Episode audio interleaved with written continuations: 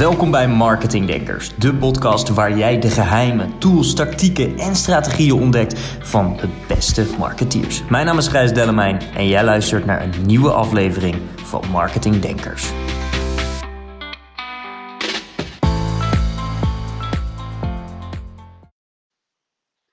Dames en heren, van Google tot Coolblue en van Move, deze man heeft ze allemaal mogen helpen. Hij heeft een passie voor vliegen en hij weet dus als geen ander hoe je scale-ups snel helpt opstijgen tot unicorn status. Als veelgevraagd board, advisory board member inspireert en adviseert hij menig ondernemer en marketeer. Dames en heren, vandaag, ik ben vereerd en ik ben blij dat hij er is. Dames en heren, Wouter Blok. Wat goed dat je er bent, uh, Wouter. Dankjewel, Gijs. Heel leuk om hier te zijn. Hallo mensen. Ja, ja, leuk, leuk, leuk dat je tijd hebt willen maken. Want ik zag ergens dat jij uh, zelf had geschreven dat jij um, altijd een beetje tegen de status quo hebt aangeschopt. Wat bedoel je hiermee? En heb je daar een leuk voorbeeld wat je, wat je las is in ieder geval een gezonde afkeer van uh, de status quo, van de bestaande toestand. Uh, dat kun je eigenlijk ook zien als, als kritisch denken. Uh, mm -hmm. Dat zit er al heel lang in. En zeker op de middelbare school vond lang niet elke leraar dat even leuk. Zeker niet als je de lesmethode zelf aan de kaak uh, stelt. Um, maar het is in het, denk ik, het vakgebied van marketing is het onontbeerlijk om kritisch te denken. En ik heb er wel een paar voorbeelden van um, uit, uh, uit mijn carrière.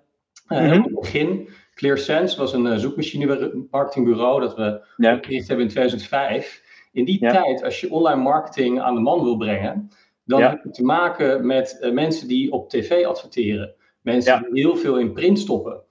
En ja. dat betekent dat je dat aan de kaak moet stellen, maar ook die mensen zelf kritisch moet laten nadenken over hun marketingmix. En ja. um, dat was best lastig, want ze vonden het heel ongrijpbaar om online verkeer in te kopen in plaats van gewoon mensen die naar hun winkel toe gingen. Ja. En uh, bij Sprint, uh, grote telco in Amerika, um, mm -hmm. had het er heel erg in om in kanalen te denken. Heel erg van, oké, okay, mensen gaan naar de winkel, of mensen gaan bellen, of mensen gaan mm -hmm. online kopen. Maar die mensen zijn allemaal hetzelfde. Hè? Dat is gewoon dezelfde klant. Mm -hmm. Je ziet die scheidingen helemaal niet. Dus daar moest je ontzettend hard schoppen tegen de status quo van de kanalen. En uh, ja, het is een beetje platgetreden woord nu om die channel te denken. Maar daadwerkelijk heel veel testen te doen om te kijken wat is nou het effect van als ik hier zoveel geld in stop in online. Hoeveel mensen ja. aanbellen, hoeveel mensen gaan in de winkel kopen. En dat verschil, dat incrementele effect, weer terugbrengen naar je marketingdoelstellingen uh, en, je, en je targets. Dus dat is uh, eigenlijk wat ik daarmee bedoelde van de status quo kan een bedrijf heel erg in de plek houden waar het zit. En daarmee ja. ga je eigenlijk achteruit. Dus je moet constant kritisch blijven denken. Ja, dat is mooi. Want jij, jij, jij helpt al meer dan 15 jaar echt, echt de, de, de, de, ja, de bekendere en de misschien wat minder bekende, of de tot voor kort minder bekendere namen, moet ik misschien wel zeggen. Uh, en met name groeien door digital marketing. Van waar komt jouw passie voor marketing eigenlijk vandaan? We hadden het net heel kort in onze introductie met, met ons tweeën hier, zo, toen we nog niet live waren, hadden het eventjes over. Waar, waar komt jouw passie voor, voor, die, voor die digital marketing, of marketing in het algemeen vandaan? Ja, ik ben niet in de wieg gelegd ervoor, dat zal ik eerlijk zeggen. Uh, het is, uh, toen ik uit de wieg kwam, uh, keek ik heel graag in de lucht naar alle vliegtuigen. En ja. ik heb ook uiteindelijk KLM luchtvaartschool gedaan. Want kind, het was gewoon mijn kinderdroom om piloot te worden. En terwijl ik in Arizona zat, besefte ik me van hoe gaaf het was dat je de sleutels meekreeg al na twaalf lesjes. En dan mocht je gewoon zelf gaan vliegen zonder instructeur. En ik kreeg gewoon een... Ehm, ja, de kaart van Arizona pakte je erbij en dan ging je gewoon kijken, oké, okay, wat is mijn doel? Waar, waar wil ik naartoe met deze kist? Je maakt een mm -hmm. vliegplan. Je zorgt dat je genoeg peut aan boord hebt. Um, je meet onderweg alle afwijkingen door wind en andere omstandigheden ten opzichte van je plan en stuurt bij. En uiteindelijk ja. wil je dan wel op dat vliegveld aankomen aan de andere kant. Um, en dat was eigenlijk al een beetje de build, measure, learn cyclus die je dus in de lucht constant doet om te kijken van zit ik nog waar ik moet zitten? Um, hoe is die wind zoals ik dacht dat die was? En dat vliegplan van toen is nu eigenlijk omgetoverd tot jaarplannen die we schrijven voor een business en kwartaal-OKR's. Het vliegtuig is nu uh, de website of het product, hè, de app. De voorbedrijving ja. is uh, de product marketing vliegwiel wat we aan het bouwen zijn. En de elementen om ons heen zijn niet de wind, uh, maar is COVID of aanslagen, ja. concurrentie. Dus hetgeen wat ik als kind wilde doen, bleek uiteindelijk niet van A naar B te gaan als piloot, maar mm-hmm. wel eenzelfde soort uh, ontdekkingsreis hebben uh, met een bedrijf en daarmee een belangrijke rol te spelen in het marketing uh, vliegwiel. Ja, dat is gaaf. En, en je noemde al even die OKR's. Hoe, hoe belangrijk vind jij de kwartaal OKR's voor een bedrijf? Want, want dat lijkt mij uh, zelf essentieel. Ik spreek een hoop bedrijven die dat nog niet helemaal hebben. Die sturen niet op cijfers. Hoe, hoe, hoe kijk jij vanuit jouw expertise naar hoe, hoe essentieel die OKR's zijn? Ja, het is um, de manier waarop ik uh, bij de meeste bedrijven eigenlijk uh, gewerkt heb. Van Google tot Booking tot nu bij Get Your Guide. Mm -hmm. Doen we het op die manier. En uh, als ik werk uh, in advisory boards van kleinere startups, uh, ben ik ja. toch ook naar die kant op aan het duwen. Want dat is denk ik de manier om weg te gaan bij het hippo-syndroom. Waarbij, omdat niemand betere plannen heeft dan ideeën van de highest income paid person, ja. van de oprichters, ja. kan het heel erg van links naar rechts gaan. En wanneer je met z'n allen gewoon de tijd neemt om te kijken van wat moeten we nou eigenlijk nu als eerste doen, als tweede, als derde dan kun je veel beter tegengas geven tegen uh, dat, dat sterk meanderen, wat, wat heel erg afleidend kan zijn van waar het bedrijf naartoe moet. En hoe creëer je dan volgens jou, als we even iets kijken naar de, de, die start-ups, hoe creëer je volgens jou, laat ik het anders zeggen, wat is er volgens jou nodig voor een, een, een heldere cockpit, om zo te spreken in die termen, een cockpit, een marketing cockpit, wat heb ik daarvoor nodig? Stel, ik heb een, een start-up en inderdaad, wil een team en wil, ik wil ook scherp gehouden worden als oprichter. Dus, dus wat heb ik nodig in mijn cockpit om, om ervoor te zorgen dat ik de juiste uh, uh, KPI's of OKR's kies? Ja, uh, nou, het komt eigenlijk allemaal neer op dat, dat groeivliegwiel wat je, wat je in kaart moet brengen. Zoals we even als voorbeeld nemen Get Your Guide of, of, of ja. Dat -hmm. groeivliegwiel, dat zorgt ervoor dat meer groei leidt tot nog meer groei. En dat -hmm. heeft een aantal stappen die je moet doorlopen.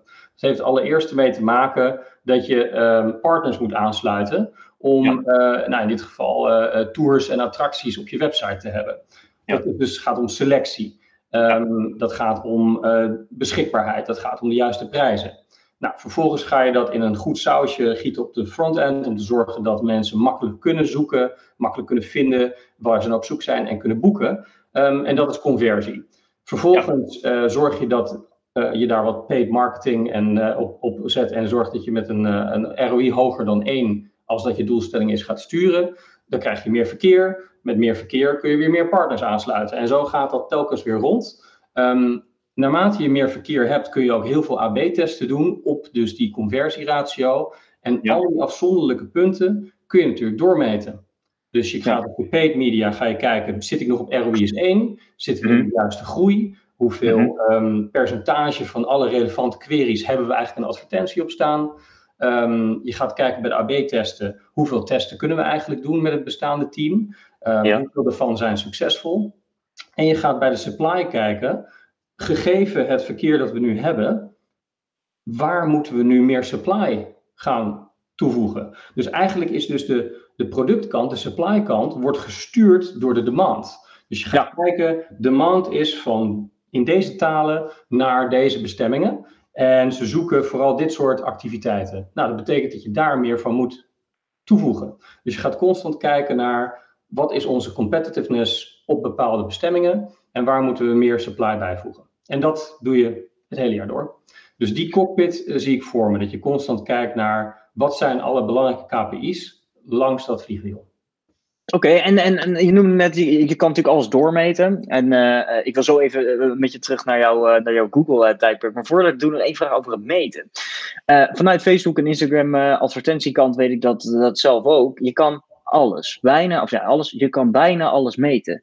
Vind je dat een, een um, uh, een gevaar. Als in dat, dat je zoveel kan meten dat mensen niet meer meten waar het daadwerkelijk om gaat. Want ik vind dat je net heel mooi in alles helemaal plat slaat in gewoon een aantal dingen. Oké, conversie, hoeveel vragen is er? Uh, uh, hoeveel moeten we daar aan aanbieden? hoeveel van de relevante zoekqueries kunnen we daadwerkelijk op adverteren?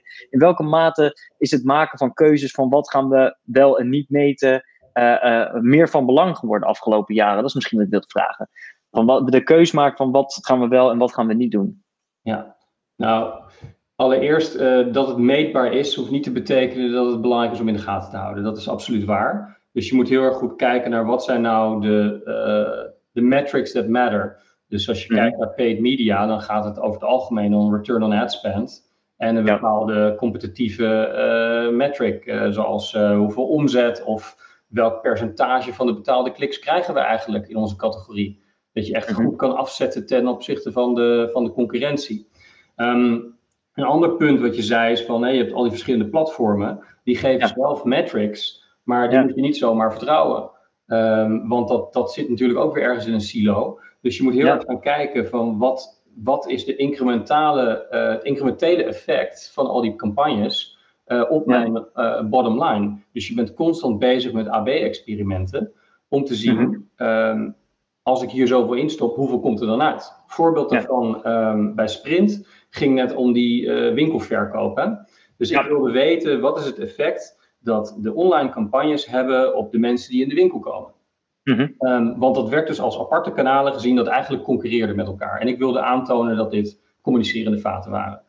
Mhm. Vervolgens hebben we uh, met de data scientist uh, Amerika eigenlijk in drieën geknipt. in allemaal hele kleine regio's, dat heet DMA's. Die ja. sorteert zodat je goed kan zeggen: elke deel, ehm, elke groep DMA's zijn gelijk aan elkaar. Die zijn vergelijkbaar op basis van de conversieratio, op basis van ons signaalsterkte als een telco. En vervolgens hebben we uh, drie verschillende dingen gedaan. Business as usual in de controlegroep, uh, online twee keer zo hard aangezet in één groep en online uitgezet in een andere groep. Om vervolgens te gaan meten, wat gebeurt er nu? Nou, dan zie je natuurlijk dat je online verkeer heel hard terugloopt in die derde groep en in de tweede groep heel hard omhoog gaat. Maar wat gebeurt er aan de telefoon? En nog mhm. belangrijker, wat gebeurt er in de winkels, wat toen nog 80% van die business was? En wat we terugkregen van Google zelf, dus niet uit onze experimentatie-setup, maar uit Google zelf, kregen we terug, omdat we al onze sales uit de winkel koppelden aan de campagnes via uh, eh, CRM-onboarding. Die zeiden voor elke online sale zijn er vijf offline sales. Nou, dan zou je zeggen, fantastisch, heb ik zo'n groot effect, ik wil meer budget. Maar uit die lift-studie, die geotest, daaruit bleek dat van die vijf sales, daarvan was er maar eentje incrementeel. Oftewel, toen wij er niet waren, online, hebben we mm een van die sales minder gehad. En toen wij er hmm. wel waren met online, hadden we dus 20% uh, uh, van die uh, online naar offline mensen waren daadwerkelijk incrementeel. Nou, dat effect hebben we toen doorvertaald naar onze target setting. En gezorgd dat we dus uh, niet alleen maar voor online sales gingen sturen, maar ook mensen die naar de um, Google Maps pagina gingen, naar de store locator, om te kijken waar moet ik naar de winkel. Ja, ja, ja, of een afspraak gingen maken in de winkel. Sterker nog, dat inzicht leidde tot een heel nieuw product. Dat we dachten van, joh, als zoveel mensen zoeken naar een um, telefoon in hun omgeving, mm moeten we misschien wel speciale pagina's ervoor maken. En toen hebben we met een eh, externe partij uh, gekeken naar, oké, hier is onze productcatalogus. Uh, hier is onze uh, catalogus van de 9000 winkels die we hebben in Amerika. Ja. Kunnen jullie dat met elkaar combineren? En toen kregen we dus pagina's voor elke winkel met onze meest populaire producten. Waardoor je dus, als je gaat zoeken op iPhone 11 in Dallas, kreeg je dus aparte pagina's van alle sprintwinkels daar. Wat voorheen oh. helemaal niet mogelijk was. Want ja, we hadden één iPhone 11 pagina. Dat was voor de hele US. Niet specifiek van de inventory in de winkel bij jou in de hoek. Waarbij je meteen kon zeggen, ik wil nu in de, lijn gaan, in de rij gaan staan. Zodat ik niet meer hoef te wachten in de winkel. Dat was een hele game changer eigenlijk om hoe je moet nadenken over het ROPO-effect. Het Research Online, Purchase Offline. Gaaf, heel gaaf. Dankjewel voor het delen, mooi verhaal. En, en, en om de brug te maken naar, uh, naar jouw uh, Google-avontuur. Want je hebt jarenlang bij Google gewerkt en daar was je verantwoordelijk voor ja, misschien wel een van de meest gecompliceerde adverteerders. Dat is even een aanname die ik zelf doe. Booking.com. En, en, en dan een hele brede vraag. Maar heb je misschien een anekdote of, of iets wat je wilt delen over wat je daar geleerd hebt over paid advertising, wat je zou willen meegeven aan scale-ups onder andere? Ja, nou, we hadden het al eerder even over dat, dat groeivliegwiel. Uh, dat, is, uh, dat is echt booking.com 101, hoe doen wij zaken, is dat. Um, En, en dat, dat, dat vliegwiel, dat, dat hebben ze tot in perfectie uitgewerkt. Maar wat me ook bij is gebleven is, in hun missie zeggen ze van, mm maak het voor iedereen makkelijk om de wereld te beleven. Maar wat Kees Scholen daar overheen meegaf aan iedereen is, elke dag moeten we gewoon met z'n allen de koeien melken. En wat hij daarmee ja. bedoelde was, elke dag moet je dus opnieuw kijken, um, zijn we nog wel goed bezig? Wat kunnen we nog verbeteren. Het is niet zo dat je een succesvolle AB-test hebt gedaan en achterover gaat zitten. Het is constant weer elke dag zorgen voor je zaak, elke dag zorgen dat het beter gaat. En ehm, naast een hele goede missie hebben ze ook ehm, mastery goed in het, uh, in het snotje. Waarmee ik bedoel is dus dat als je daar werkt, heb je de mogelijkheid om continu zelf dingen te lanceren. Je bent autonoom in, in je keuzes maken met je team, welke tests je wil gaan doen. ja. En die, die combinatie van missie, mastery en autonomy, er is gebleken uit een onderzoek dat die combinatie van die drie, dat leidt ertoe dat je hele grote loyaliteit creëert onder je medewerkers. Op een bepaald moment gaat het niet meer om meer salaris, uh, maar gaat het om die combinatie van die drie. En dat hebben ze uh, ontzettend goed voor elkaar. Ja, dat is heel, eh, heel gaaf. Heel gaaf. Ik denk dat het ook heel mooi is. En uh, ik heb een soortgelijk uh, verhaal wel eens gelezen van uh, Amazon volgens mij, met name over de, de vliegwielen en zo dergelijke iets. En had ik van de week echt ervoer ik zelf iets dat ik dacht, dit is echt briljant. Ik zocht een, een heel saai iets, een nieuwe laptophoes. Dus ik zit op Amazon te kijken, laptophoes zoeken. En ik heb zo'n hele simpele vraag, dus de productomschrijving was helemaal niet duidelijk. Ik zeg, past een, eh, een MacBook Pietje Puk, ik weet even niet welke dingen, de, de past dat hierin? Dus ik stel een vraag en vervolgens krijg ik binnen 40 minuten in mijn mail uh, other Amazoners answered your question. Waren gewoon andere klanten die dat ding dus al hadden. Die hadden een mailtje gekregen, hey, wil je deze vraag beantwoorden? Toen dacht ik, over vliegwiel.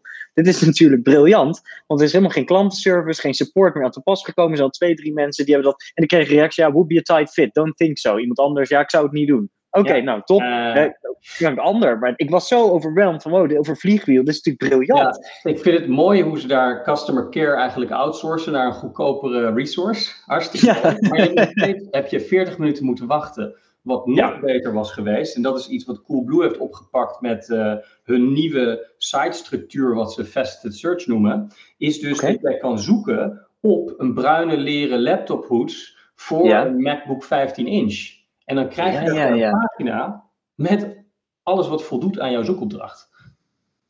Ja, dus als je bij voorbaat al bij elke laptophoes een, een productspecialist hebt, die gaat kijken met die MacBook 15 inch van, nou, nee, sorry, dat gaat niet werken. Ja, dan kun je dus dat, dat 40 minuten wachten al voor zijn en kun je dus meteen, ga je ze laten converteren.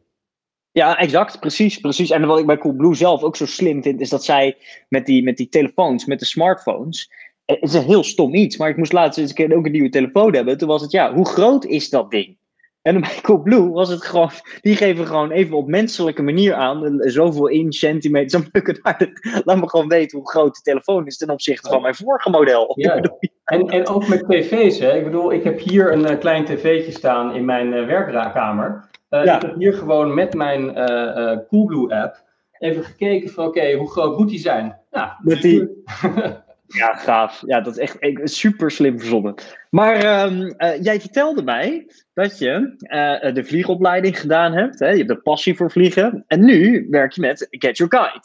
Kun je me kort vertellen wat jullie precies daar doen en, en wat jullie missie daar is? En wat jouw persoonlijke missie binnen Get Your Guide is? Ja, tuurlijk, tuurlijk. Um, als je kijkt naar de reisbranche de afgelopen jaren, dan is het eigenlijk van... Um, ging het vooral om gemeengoed uh, in online mm travel. Dus dan heb je het over vluchten, waarbij Skyscanner en Google heel sterk zijn geweest om dat uh, te, te, indexeren en, en uh, heel inzichtelijk te maken, zodat je niet naar alle afzonderlijke airline sites hoeft. Ja. In hotels is dat Booking geweest, in de vakantiewonen is, is dat Airbnb geweest. Dus eigenlijk werden pakketreizen helemaal ontbonden en mensen die mhm. boeken nu zelf modulair. Ja, maar de reden waarom je eigenlijk op reis gaat, is meestal niet het bed of de vliegtuigstoel. Uh, de reden dat je op reis gaat is eigenlijk wat daar te doen is, right? En de grote partijen die, die focussen nog steeds op vlucht en kamer en niet op die ervaring. En wat met, ik bedoel met ervaring is uh, dagtrips. Ik ben bijvoorbeeld met uh, een stel vrienden naar Tel Aviv geweest vlak voor corona. En we zaten daar en we wilden ook wat cultureels doen. Nou, dan ga je naar Get Your ja. Guide en dan zie je een privétocht naar Jeruzalem, de Dode Zee en Gedi eten erbij. Die man had allemaal koud water aan boord, s ochtends vroeg, want dat was belangrijk. Tegen elf gaf hij ons al koude biertjes. Die wist gewoon precies wat wij nodig hadden als stel vrienden om het helemaal naar ons zin daar te hebben. Dus dagtrips is een hele belangrijke categorie die we wereldwijd hebben aangesloten. Maar een ander is toegangskaartjes. Dus als jij uh, met je vrouw uh, of vriend uh, naar Parijs gaat en je staat voor de Eiffeltoren in de rij, is dat geen fantastische ervaring. Maar als je van tevoren een time ticket hebt, of misschien nog wel met een diner op de bovenste verdieping erbij, dan klinkt het al heel anders. Um, Hop-on, hop-off bussen door uh, alle steden heen. Kun je van tevoren al kaartjes verkopen en zo met je telefoon naar binnen. En zo zijn er allemaal verschillende categorieën die allemaal hun eigen uitdaging hebben. Allemaal hun eigen uh, product eigenlijk nodig hebben. Dat is veel lastiger te bouwen dan een vlucht of een hotel te indexeren. Um, en dat maakt het heel moeilijk, deze industrie. Maar als je kijkt naar wat uh, de reisbranche wereldwijd doet aan omzet per jaar, ja. dan is het 1,6 triljard uh, dollar per jaar. Tri sorry, trillion in het, in het Engels. Mm -hmm. 10% daarvan zijn experiences. Dus het is 10% wow. van de hele reisbranche is wat wij doen. En daarnaast groeit het ook nog eens een keer twee keer zo hard als de rest. Als vluchten en hotels. Als je even pre-COVID kijkt. En ik verwacht ja, ja. Weer dat het zelfs nog harder zal gaan na COVID. Want je moet je beseffen dat um, in, in pre-COVID tijden werd uh, één op de vijf tickets online verkocht. Maar nu moet je van tevoren reserveren. Dus eigenlijk is er een enorme uh, rugwind nu gekomen die het online boeken van ervaringen alleen maar zal doen uh, laten toenemen. En is het, is het... de markt om in te zijn. En Get Your Guide is ja. daarin dus in Europa marktleider. En uh, in Amerika en Australië ook zeer groot. En um, wij focussen ons vooralsnog vooral op de, de bestemmingen binnen Amerika, binnen Europa en uh, binnen Australië. We hebben wel in, in Asia Pacific ook uh, uh, veel aan te bieden. Um, mm-hmm. Maar omdat die origin market iets, iets minder sterk voor ons is, iets minder belangrijk, China en dergelijke, focussen we mm-hmm. vooral op de grote dingen zoals Bali, um, waar veel westerse toeristen naartoe gaan. En daar hebben ja. we ook onze eigen producten. Dus we kwamen erachter dat in Bali heel veel mensen gaan er naartoe Ehm, naar, um, uh, goh, hoe heet het ook alweer in het centrum eh, van Bali? Ubud, volgens mij. Ja, ja, ja, ja, Als je kijkt naar Instagram, staat voor yoga en zo. Prachtige foto's, yoga ook. Maar heel veel mensen gaan er dus naartoe voor die mooie plaatjes. Dus wij zijn toen gaan denken van, dit bestaat eigenlijk helemaal niet, maar we moeten een Instagram tour hebben op Bali. Dus dat is een van de eerste uh, Get Your Guide original producten die we hebben gemaakt. Dat zijn dus gecureerde tours waarbij we zelf het programma maken, waarbij we zelf zorgen um, uh, voor de guides en voor uh, nou ja, dat alles gewoon helemaal soepel verloopt. En um, ja, daar is Bali is er één voorbeeld van. Dus eigenlijk een beetje de Netflix original van de experiences die, die we wereldwijd ook uitrollen. Ja, heel gaaf. En die, die experiences, die, die, dat jullie verwachten daar een bepaalde groei in. Nou ja, als ik, als ik uh, enigszins logisch nadenk, dan lijkt mij dat, uh, dat zonder twijfel. Maar waar, waar halen jullie die, die vandaan? Want het, is niet zomaar een vaag idee, neem ik aan. Maar is dat, is dat een, een generatieding? Of is het um, uh, dat wij als generatie, kijk, als ik als jongere denk, zeg ik ja, alleen maar, mensen willen alleen maar experience, we willen helemaal niet meer bezitten, et cetera. We willen alleen maar beleven. maar als ik ook kijk naar, naar bijvoorbeeld hoe mijn ouders daarin in, in zijn, die, die zijn exact hetzelfde stiekem. Ja. Alleen dat is nooit zo zichtbaar geweest. En nu ja. wordt het misschien zichtbaarder. Of is dat misschien een verkeerde aanname die ik doe? Nee, nee, daar zit wel een kern van waarheid in. Ik denk dat mijn ouders iets ouder zijn dan die van jou. Um, met alle respect voor mijn ouders. Um, er is wel een shift gaande in van dingen kopen naar dingen ervaren. Dat is één, hè? dat je gewoon liever, ja. liever ervaringen verzamelt. Um, en twee is ook dat, als ik naar mijn ouders kijk, die zijn gek op cruises. Maar die, oh ja, leuk. Die, die, die, die, vinden het fantastisch om uit te eten, maar je wil ook van die boot af. Het fijne wat zij vinden is dat het allemaal dus in het programma zit. Maar wat oh, ja. ziet ja. gebeuren omdat uh, het zo beschikbaar is in onze app, uh, op web, hoef je dus niet meer in een pakket te boeken, maar kun je dat zelf dus helemaal samenstellen um, naar, je eigen, naar je eigen gelieven. En um, ja, ik denk dat dat een, dat, dat een verandering is, um, maar voornamelijk ook doordat de technologie er nu is ja. om wereldwijd alles te kunnen boeken, dat, dat gaat hetzelfde effect opleveren als dat het voorheen is gebeurd met hotels en met vluchten. Gaaf, ja, mooi, hartstikke mooi. Um, uh, ik wil even brug maken naar, uh, naar performance marketing, want um, uh, je hebt een hoop ervaring met performance marketing, daar hadden we het net al kort over. En ik zat natuurlijk even in mijn, in mijn vooronderzoek van dit, van dit ontzettend leuke gesprek tot nu toe al.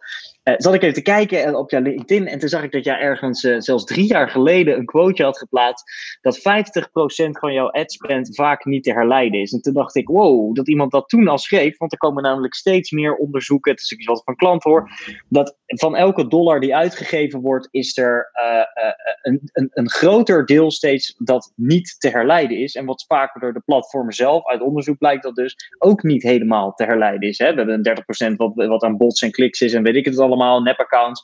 Alleen er is nog een groot deel wat niet te herleiden is. Dus ik kon niet anders dan jou deze vraag stellen. Um, um, ja, wat is jouw kijk op het misschien wel intransparante um, uh, advertentiemodel van, van een aantal grote partijen, zoals bijvoorbeeld een Facebook, LinkedIn, Google, et cetera? Ja, allereerst moet ik even iets rechtzetten. De quote die je noemt uh, is van John Wanamaker. En John okay. Wanamaker is al meer dan 100 jaar dood. Dus die quote, die gaat al die is, mee. Die gaat al even mee. Ja, dat is een van de nou ja, grondleggers, wil ik niet zeggen. Maar hij was een, een vrij groot commercieel man in Amerika. En hij ja. heeft toen al gezegd van... Weet je, marketing is een mooi vak. 50% van wat ik uitgeef uh, is waste. Ik weet alleen niet welke 50%. Exact, en wat ik ja. daarvan gemaakt heb is... Um, met het juiste koppelen van jouw data aan de platformen, ja. um, is nog steeds 50% waste. Uh, maar ik weet wel welke 50%. Dat was even een ja. vrije interpretatie van die quote. Oké, okay, oké. Okay. en waar het om gaat, is, um, ja, dat heet CRM-onboarding of custom audiences, hoe je het wil noemen. Um, ja. Het gaat om eigenlijk wat bij, uh, bij Sprint, uh, wat ik daar gedaan heb, want daar komt die quote vandaan, vier, vijf jaar geleden. Is ja we hebben al die uh, verkopen in de winkel. We hebben al ja. die mensen die een, uh, een, abonnement hebben bij ons als telco.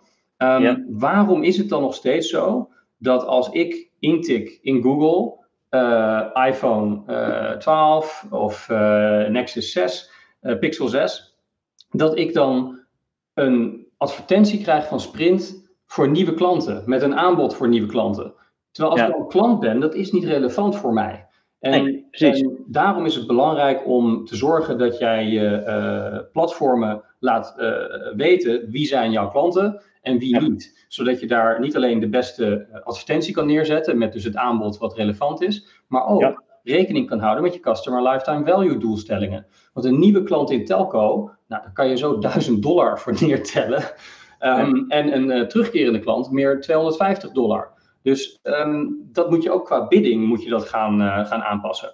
En met behulp van een uh, data onboarder um, kun je dus je eigen CRM koppelen aan Google en een hogere match rate krijgen. Want als je dat zelf doet met telefoonnummers en met e-mailadressen, ja, als iemand net even een ander e-mailadres gebruikt in Google en in Facebook, ja. helaas geen match. Dus we zaten uh, met Direct Connect met onze eigen data op ongeveer 40%. Met dus een data onboarder, zo hadden we 80% herkenning van onze audience. Oh. Nou, het, het, alleen al splitsen van die twee audiences in Google AdWords leverde 30% meer rendement op. Dus dat is al een huge win. Ja, wow. We konden ook hele gave andere dingen gaan doen. Met behulp van uh, locatiepartners, in um, locatiedatapartners in Amerika zijn vrij groot, zoals uh, Foursquare en um, ja, ja. Uh, zo heb je nog een paar. Um, wat je kunt doen daarmee is dus kijken, hey, dit is mijn audience van klanten. Uh. Locatiedatapartner weet wie in welke winkel is geweest. Als ik ja. zie dat een klant van mij in een concurrentiewinkel is geweest, dan is dat uh, risico tot churn. Dan zou die wel eens weg kunnen gaan. Dus wat we toen hebben gedaan is banners getoond aan die mensen met een speciaal aanbod voor hun, verder niet gezegd wat. Um, daarachter zat een uh, website voor uh, contact opnemen met de Safe Desk. Dat wisten ze niet, maar die ging direct naar Arizona naar de Safe Desk om dus een speciaal offer te krijgen. Wow. En, uh, op dezelfde manier hebben we ook gedaan als er mensen in onze winkel zijn geweest die nog geen klant zijn, dan retargeten we ze online met de acquisitie retargeting campagne. Dus eigenlijk heb je zo weer online naar offline en vice versa. Ja, dat is heel gaaf. Heel gaaf. Dat is leuk ook. Het doet een beetje denken aan de, de, iets wat iedereen wel kent, denk ik. Is dat wanneer je internetprovider belt om op te zeggen. Ik heb vanmorgen hier ook eventjes de router opnieuw aange, aangesloten. Toen had ik ook eventjes een frustratiemomentje. Maar als je, als je, je, je internetprovider zou bellen voor ik ga weg, dat er ineens heel veel mogelijk is. dus, Precies, moet je ja, ja, en dit is ook waar, waarvoor ik bellen.com zo graag gebruik, van Ben Woldering. Is puur om te kijken van oké, waar zit ik eigenlijk ten opzichte van mijn huidige contract? En vervolgens even bellen. Ja, ja. Maar afgezien daarvan, over dus die, die quote die je net noemde, een ander belangrijk aspect van weten wat waste is en niet, is, is die lift studies de hele tijd. Dus ik, ik heb het al het geo-experiment genoemd. Um, Maar je hebt natuurlijk ook van alle platformen uh, van Google en van Facebook kun je ook holdout studies doen. Dus dan kan je zeggen, we hebben een nieuwe merkcampagne. Ik wil weten voor de target audience die die uh, advertentie ziet, wat ja. doet het nou eigenlijk met, hun, uh, met onze naamsbekendheid? En dan gaat Google dus jouw target audience ondervragen, uh, ergens in de drie dagen nadat ze die advertentie hebben gezien, welke van de volgende uh, reispartijen ken je? En daar staat ja, ja, ja, tussen, maar er kan ook uh, Viator en tickets tussen staan. En vervolgens krijg je daar antwoorden. En wat Google ook heeft gedaan, is een bepaalde controlegroep die absoluut niet jouw advertentie heeft gezien. Daarvan gaan we het ook vragen. En dan zie je dus precies wat jouw brandlift is in dit geval. Dit kun je ook doen met um, performance. Dus je kunt ook kijken hoeveel verkopen komen er na het zien van een bepaalde advertentie. Versus de controlegroep. Elke keer maar weer om te bepalen wat is mijn kosten per incrementele sale. Dus uh, nogmaals, niet zomaar geloven wat er in die platformen teruggegeven wordt aan wat de kost per sale is. Dat moet je daadwerkelijk gepressure test hebben op ja. Uh, ja, een geotest of op met een lift study of met wat voor een holdout je ook kan vinden.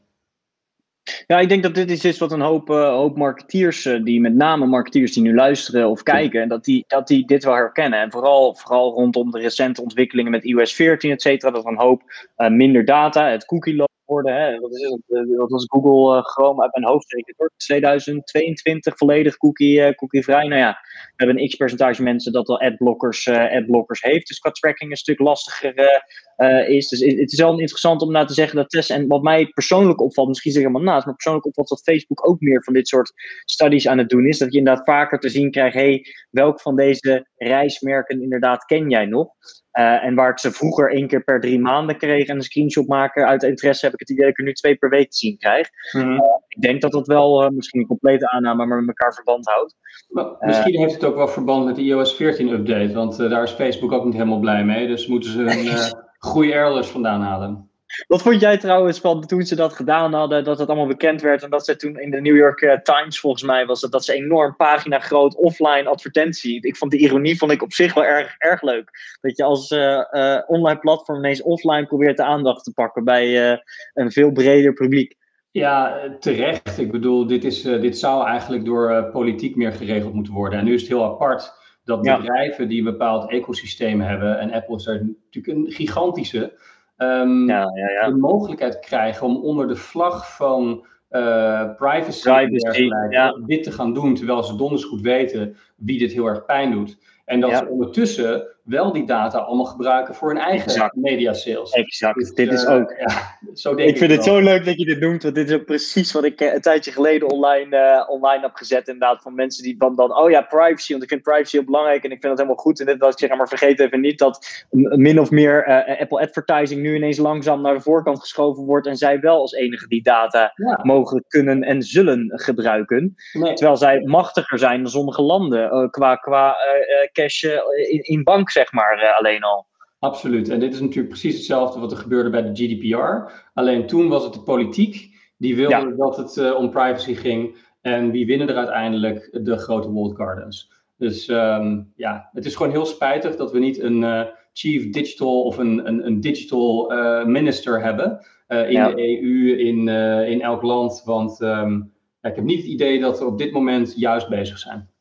Nou, en dan hebben we het nog ineens gehad over de, de miljarden, als we even specifiek naar alleen Nederland kijken, aan de miljarden die aan overheids-IT-projecten uh, uitgegeven worden, die discutabel uh, uh, zijn. Waarbij ja. ik denk, oei, hoe kan dat nou? Um, maar goed, dat is dat. Maar wel een leuk bruggetje naar mijn, naar mijn volgende vraag. Um, de, de, de, die platformen zijn heel machtig. Dat, dat, dat, dat is precies, dat, dat constateren we hier, zijn we het over eens.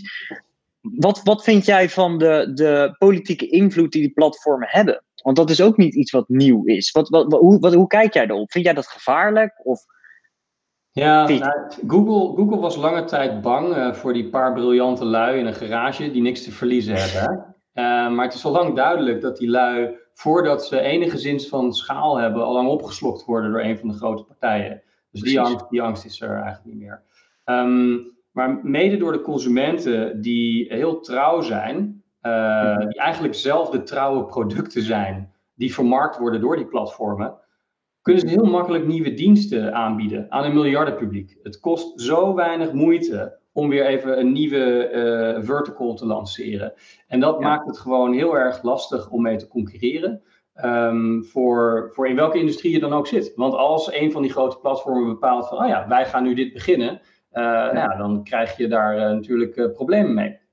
En hierin zou het wel uh, goed zijn als daar de politiek uh, inspringt. En er zijn nu ontzettend veel cases, hè, zowel in de US als in de mm -hmm. EU, voor uh, antitrust, voor anti-competitiveness. Ja. Dus er is wel iets gaande, alleen coördinatie moet eigenlijk op een globaal vlak plaatsvinden. En dat is nu niet het geval. Ook globaal, omdat ze natuurlijk niet de, belast de belastingdruk hebben als bedrijven ja. lokaal belasting uitbetalen. Dus ik ja. denk dat de enige manier om um, weer een level playing field te krijgen, is mm -hmm. om dit op veel grotere schaal te pakken dan nu per continent. Ja, ja, ik ben het helemaal met je eens. Ik denk ook dat het echt uh, iets, een, een, groter, grotere uitdaging is dan, uh, dan wel eens, wel eens gedacht wordt. En uh, het belastingverhaal is daar ook al een, een, zeker een, een, punt bij. Um, Wouter, ik wil, ik wil jouw expertise nog even vragen voor een, voor een hypothetische casus. Stel, ik ben een, ik ben een scale-up en um, we hebben één, twee mensen die zijn, die zijn verantwoordelijk voor marketing. En, en wij zouden de kans krijgen om een keer een middag of een dag met jou te zitten en, en je advies te krijgen. Kun je mij dan en de mensen die luisteren en kijken, kun je die meenemen in, in, in jouw stappenplan? Hoe gaan we nou van een situatie waar we nu zijn, dus we hebben iets van validatie, hè? er zitten een 10, 20 man, dus het gaat prima, er is een beetje cashflow, het is helemaal ja. niet heel denderend, we hebben misschien wat investeerders aan boord, uh, en die willen één ding, die willen die hockeystick, die willen exponentiële groei. Hoe, wat is jouw stappenplan? Hoe gaan we daar naartoe? Kun je ons meenemen daarin? Zeker.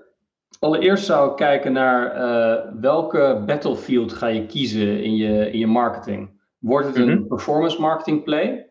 Wordt het een virale play? Dus vooral word of mouth, referrals, invites, dat soort zaken. Of ga je een content play doen? Dus via SEO en YouTube. Want het is heel lastig als je zo klein bent nog, om ja. alle drie goed te doen. En ook jouw product zal zich waarschijnlijk beter lenen voor het een of het ander. Mm-hmm. Neem bijvoorbeeld uh, Booking, die koos de performance marketing play. Waarom? Ja. Ze zagen dat SEO heel erg grillig was, niet makkelijk te sturen.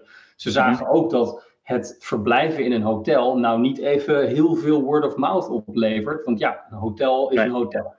Ja. Um, dus ze kozen voor performance marketing, omdat het gewoon ontzettend goed te meten is. En um, ook direct gekoppeld aan hun uh, inventory per stad was heel duidelijk te meten van wat is onze conversieratio bij zoveel hotels, bij zoveel hotels, wat doet het als wij meer availability hebben. Dus performance marketing ja. werd hun play. Heel anders bij Airbnb was dat het geval. Die hebben pas veel later performance marketing opgepakt. Waarom? Omdat het, um, het netwerkeffect eigenlijk super groot is. Mensen mm -hmm. die zelf hun huis op Airbnb zetten, zijn zelf ook klanten bij Airbnb en vice versa. Ja. Daarnaast ja. is die persoonlijke ervaring die je daar hebt in dat huis wat je huurt, of de chart zoveel gaver dan in een hotel voor veel mensen. Ja. Het is in ieder geval een reden om te vertellen erover, omdat het ook veel unieker is. Er is er namelijk maar één van. Totdat ze te groot werden en hele steden werden opgekocht door investeerders, maar dat is een ander verhaal. In ieder geval, hun virality was gewoon de play. Dat is hoe ze um, hoe ze groot zijn geworden. En uh, content is dan weer een hele andere. Wacht even, er staat iemand voor mijn deur. Even ophangen. Um, en content is weer een andere. Um, voor wie is content nou eigenlijk uh, uh, het, het platform geworden? Nou ja, Nikki Tutorials bijvoorbeeld, maar er zijn ook, ja. even om in de travelwereld te blijven, is misschien makkelijker, zoveel travel influencers die hiervan hun business hebben gemaakt. Wij werken graag met ze samen. Want dat zijn namelijk specialisten op bijvoorbeeld uh, Jackson Groves, is een hele mooie. Die mhm. die heeft gewoon echt stalen zenuwen. Ik denk wel ijzeren ballen. Die loopt met zo'n stok, met zo'n 360 graden camera over riggeltjes heen. En ik mag erbij zijn, weet je wel. Dat is gewoon ja, bizar. fantastisch. Maar hij uh, komt ook op heel veel plekken waar wij weer dingen hebben. Dus daar kan je dan weer samenwerken. Dus zo, zo moet je dus met, uh, als ondernemer daarin kiezen. Waar ga ik voor? Nou, dan is stap 2. Um, hoe kunnen we zorgen dat uh, jouw product of dienst zo goed mogelijk daarin wordt. En dat we daarin mhm. al de juiste mensen uh, op de plaats zetten. Dus heel vaak komt het gewoon bij, oké, hoe ziet dat team eruit? Nu, over een uh, half jaar, over een jaar. Wat voor een, uh, profielen heb je daarvoor nodig? wat is hun job description precies? Um, help ik daar ook bij met mijn netwerk om te kijken van wie kennen we allemaal? Wat zijn nou goede mensen waar je moet praten, interim of vast? Um, en vervolgens naar waar we het eerder eigenlijk helemaal in het begin over hadden die cockpit, waar moet je op letten? Welke metrics doen er nou eigenlijk toe? Um, hoe zet ik mijn uh, experimenten op? Mm -hmm. En dan langzaamaan dus die, die samenwerking in dat team rondom dat marketing groeiwiel te creëren en ze te helpen bij het opzetten van de juiste uh, OKR's. Dat is eigenlijk uh, hoe ik het zou aanpakken. Het stappenplan. En die, je noemde welke profielen moet ik daarbij hebben? Wat, wat, wat, is er in specifiek iets waarvan je zegt, oh, dat is, dat is een test die ik vaak met mensen doe, of een test die ik aanraad om eens te kijken naar een aantal profielen? Uh, ja, ik bedoel eigenlijk de profielen die je in je marketingteam, uh, in je performance team nodig hebt. Alright, oké, oké. Ik geloof niet dat op de vraag die jij stelde. Ik wil hem wel beantwoorden hoor, maar wat bedoelde je precies? Nee, nee, zeker. Dus ik bedoelde inderdaad, ik dacht misschien bedoelde je een bepaald persoonlijkheidsprofiel uh, qua test of zoiets dergelijks. Dat je, dat je zegt, oh, dat is iets waar wij altijd naar kijken. Je hebt bijvoorbeeld Seven Personalities, volgens mij. Ja. Uh, uh, Zo'n test dat je dacht, ik dacht dat je dat bedoelde. Dus wellicht. Ja, ja. Nee, dus daar, dat is een heel ander gesprek. Want inderdaad, Seven Personalities, of 16 Personalities is het volgens mij. 16, ja? Oh. Ja, ja, die is een beetje losjes gekoppeld op de um, Insights uh, Discovery Test. Die hebben we bij Google altijd gedaan. En er komen eigenlijk vier kleuren uit. Um, ja. En uh, bij Google was het ook zo dat die vier kleuren dan in Lego-blokjes zo van meest aanwezig, minst aanwezig, gewoon op de monitor van iedereen stonden. Oh, echt? Dat ging echt best wel ver. Um, dat is niet hoe we hem aangepakt hebben bij, bij Get Your Guide. Um, bij Get Your Guide hebben we de Strength Finder uh, test gedaan van Gallup. Mm -hmm. Die is uh, iets, iets meer in-depth. Um, daar komen, ik geloof wel 32 uh, personality traits uit. En die okay. worden dan helemaal gerangschikt. En vervolgens kan je dus gaan kijken met je team. Um, wat hebben we eigenlijk aanwezig in, in, elk, in onze afdeling? En waar, bij wat voor een sterktes ben je dan eigenlijk goed in? Dus als jij een projectgroep moet leiden, dan weet je al, dan moet je iemand hebben die daarvoor uh, voor geschikt is. Nou, daar kun je dus heel erg mee spelen. Dus bij onze volgende Hack Day gaan we dus mm -hmm. zorgen dat elk groepje dat we indelen een goede mix is van al die uh, Strength Finder uh, personalities. Ja, gaaf. Mooi. Ja, dankjewel voor het delen.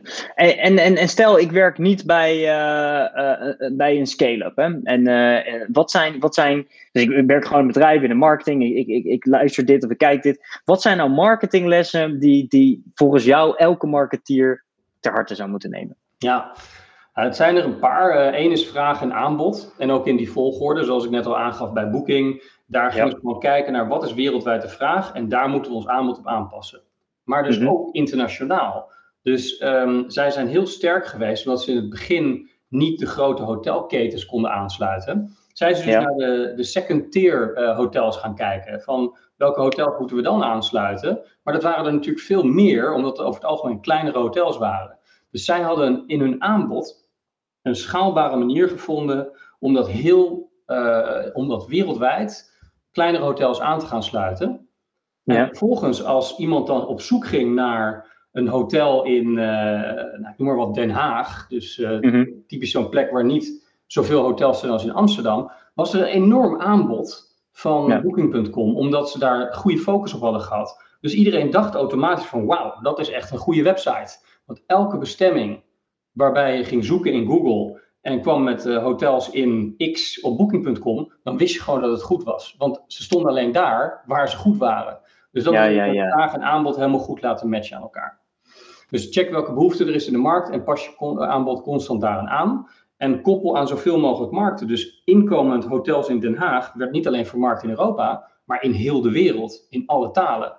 Dan krijg je natuurlijk veel meer uh, uh, aanbod kun je dan aan, um, sorry, vraag kun je dan aanboren om te zorgen dat de ja. hotels gevuld worden. De tweede les is NPS versus, versus marge. Dus net promoter score versus keihard winst maken.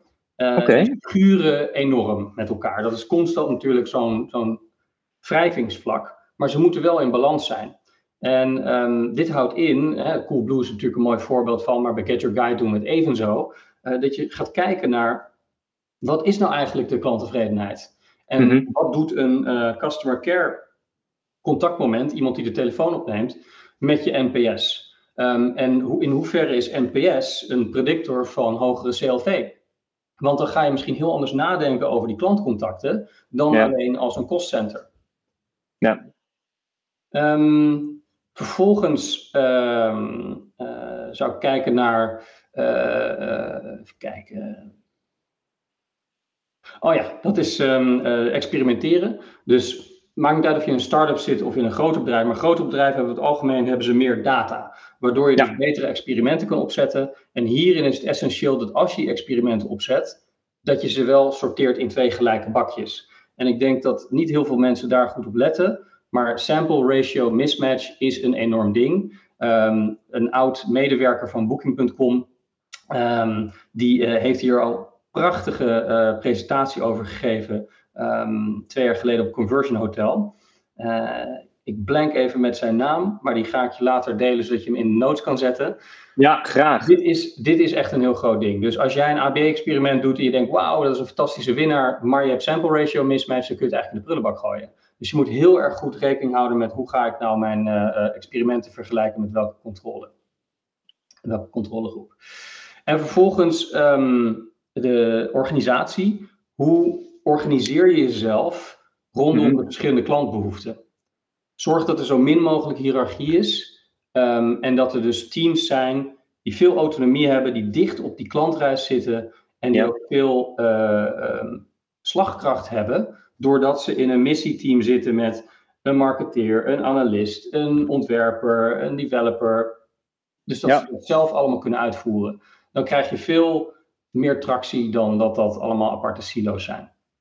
Heb je een voorbeeld ja? Oh, sorry, sorry. Nee, ik was zeggen, heb je een voorbeeld misschien van hoe je bij Get oh, Your Guide dat doen? Even over de vorige, dat was Lucas Vermeer. Even dat Lucas Vermeer. Lucas Vermeer is de koning op het gebied van experimenteren. Uh, werkt nu bij Vistaprint en hij is de man van de grote presentatie over sample ratio mismatch die je online ook kunt vinden. Jij wilde een voorbeeld weten van um, multidisciplinaire teams? Exact. Bij, um, uh, nou, sowieso bij Get Your Guide werken we zo. Dus uh, in onze ja. performance marketing afdeling uh, zijn we ingedeeld op allereerst op kanaalniveau. Maar die hebben daarbinnen dan weer verschillende audiences die we te targeten. Of het nou retentie is of acquisitie.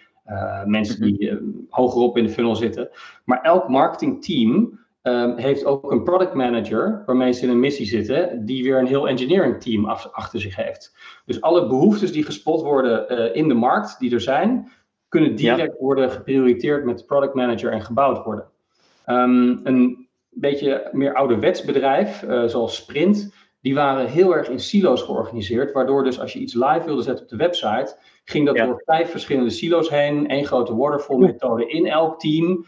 Dus het duurde echt eeuwigheid voordat er iets veranderde. En ook, uh, ik weet niet of je die oefening kent, waarbij je als persoon hier iets fluistert in een andermans oor en dan moet je dat vijf keer doen en dan kijken wat er aan de andere kant uitkomt. Nou, dat effect was het ongeveer. Um, ja. Dus wat we daar gedaan hebben, is eigenlijk gekanteld en gekeken naar wat voor klantreis hebben we. We hebben acquisitie, we hebben retentie, kanalen.